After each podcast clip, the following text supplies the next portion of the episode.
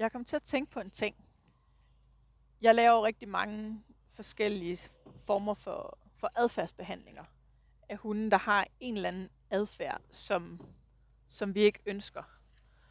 Og det, der er vigtigt, når hunden de har en, en bestemt adfærd, jamen, det er, at vi finder årsagen til den her adfærd.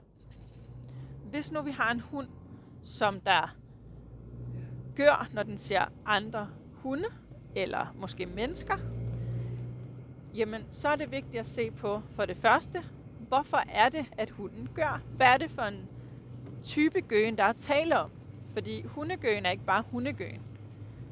Gør hunden, fordi at den, den bliver frustreret, fordi den elsker andre hunde, eller elsker mennesker, og den bare rigtig gerne vil over hilse på den, så har den sådan en, en følelse af det, vi vil kalde frustration over den her, den her glæde, der kan, være, der kan være svær at styre. Men hunden kan også gø, hvis de er utrygge. Hvis de er utrygge ved andre hunde eller ved mennesker. Så ønsker de ikke at komme over til de andre hunde eller mennesker, jamen så gør de, fordi at de rent faktisk ønsker afstand. Men det, der er vigtigt, når man for eksempel har den her type adfærd, om det er, øh, det er hundegøen, fordi man bliver frustreret, eller om det er hundegøen, fordi man, man bliver utryg, jamen det, det, der er fælles for de her ting, det er, at det handler om følelser. Fordi følelser motiverer til adfærd. Du kan ikke have noget adfærd. Det gælder ikke, det gælder ikke kun vores hunde, det gælder også os mennesker. Man kan ikke have noget adfærd uden også at have en eller anden form for følelse. Følelser er altid til stede. Så når vi skal ind og arbejde med, med hunde, som enten er helt vilde, fordi de er så glade, eller de er utrygge, jamen så skal vi altså ind og arbejde med deres følelser. Fordi hvis vi kan ændre følelsen hos hunden, så er det, at vi ændrer adfærden. Hvis nu, at jeg har en hund, som er helt vildt glad for andre hunde, og bare rigtig gerne vil hen og hilse, og har fået lov til at hilse på alle hunden møder, så er der en rigtig stor forventning om at få lov til at hilse.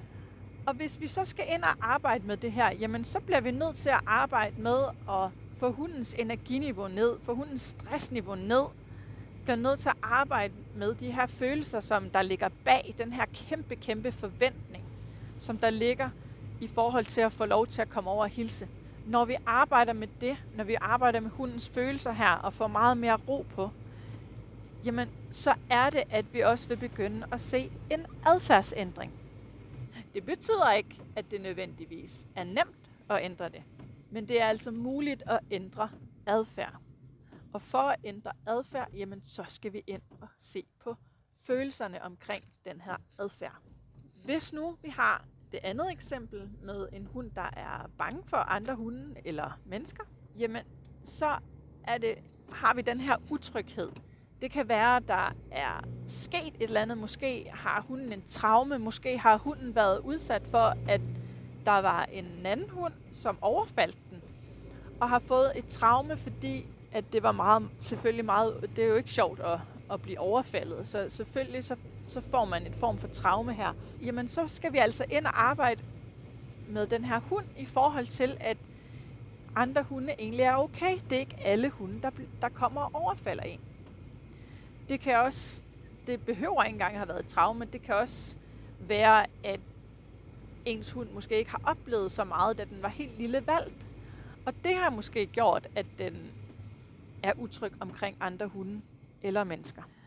Så er der også det her med genetik, fordi der er også nogle hunde, som bare er, er meget mere ops på alting, og, og som, som bliver utryg ved andre hunde, fordi at der er noget i generne, som gør, at de bare er lidt mere skeptiske over for verden. For adfærd, det er også rigtig, rigtig arveligt. Og det er også derfor, at hvis man for eksempel har en hund, og man, man påtænker at få valpe, hvis man har en hund, der er bange for rigtig mange ting og er enormt utryg, jamen, så er det måske ikke lige den hund, som man skal avle på, fordi er det her noget genetisk, eller er det fordi hunden har, at det er en tillært adfærd? Det kan man aldrig 100% vide, fordi der er simpelthen så mange faktorer, der spiller ind. Så det er, så det er i hvert fald, hvis man, hvis man påtænker, at man har en hund, man skal avle på, så er det altså også vigtigt, at man lige ser lidt på, jamen, hvordan er den her hunds adfærd? Er det, er det et godt avlsmateriale? Fordi man kan altså ikke vide, om det er genetisk, eller om det er noget, der er forårsaget af, af andre grunde. Men det, der er altså vigtigt, når vi skal ind og arbejde med, med hundes adfærd, det er virkelig at, at ændre deres følelser omkring den her adfærd. Fordi når følelserne bliver ændret, så er det altså også, at vi ser en ændring i forhold til hundens adfærd. Det er fuldstændig ligesom med os mennesker. Følelser motiverer til adfærd. Og det er altså muligt at ændre det. Ved mennesker, der er det vigtigt, at de selv er klar til at, at ændre ved nogle ting, fordi hvis, hvis man ikke selv er motiveret for det, jamen, så vil der altså ikke komme nogen adfærdsændring, med hunde, der er det os, der skal finde ud af, hvordan vi motiverer vores hunde, fordi at det er jo ikke sikkert, at vores hunde nødvendigvis ønsker at ændre adfærd. Fordi hvis nu de er bange for andre hunde, og de har fundet ud af, at hvis de knorer og gør, jamen så sker der det, at de andre hunde, de går væk, eller måske går ejeren selv væk med hunden, med den hund, som, som laver det her udfald, og hvis, hvis det er tilfældet, jamen så, så virker deres adfærd jo. De ønsker afstand, fordi de er utrygge ved de andre hunde, og det får de ved at knurre eller gø. Og hvis nu det er, at hunden ligesom gør, fordi de gerne, den gerne vil hen og hilse på andre, og trækker hele vejen derhen, og gør og gør, og er helt overgivet. Og hvad sker der så? Hunden får det, hunden gerne vil, det er at få lov at hilse. Altså er vi med til at vedligeholde den her adfærd.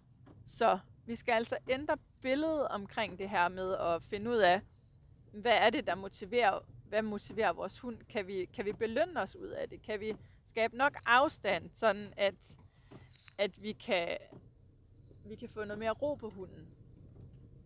Skal vi bruge noget legetøj til at, at belønne hunden? Og så på den måde kan vi altså gå ind og få noget motivation for en anden adfærd Husk på, det er os, der ønsker at ændre deres adfærd. Det er ikke hunden, der ønsker at ændre adfærden.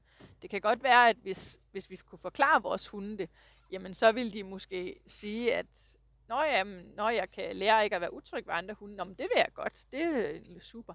Nå, okay, så hvis nu jeg, det kunne være, svært, hvis den ville over hilse, at Nå, okay, så hvis nu at jeg er rolig, så får jeg måske lov til at hilse på flere hunde. Om det giver god mening, det vil jeg gerne. Men, men sådan kan vi jo bare ikke tale med vores hunde, og derfor, derfor er det altså vigtigt at finde noget, en anden form for, for motivation for at få ændret den her, den her adfærd.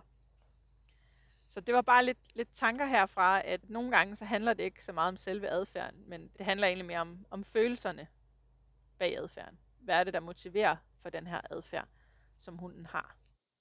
Og husk, det handler lidt om hunden, men mest om dig.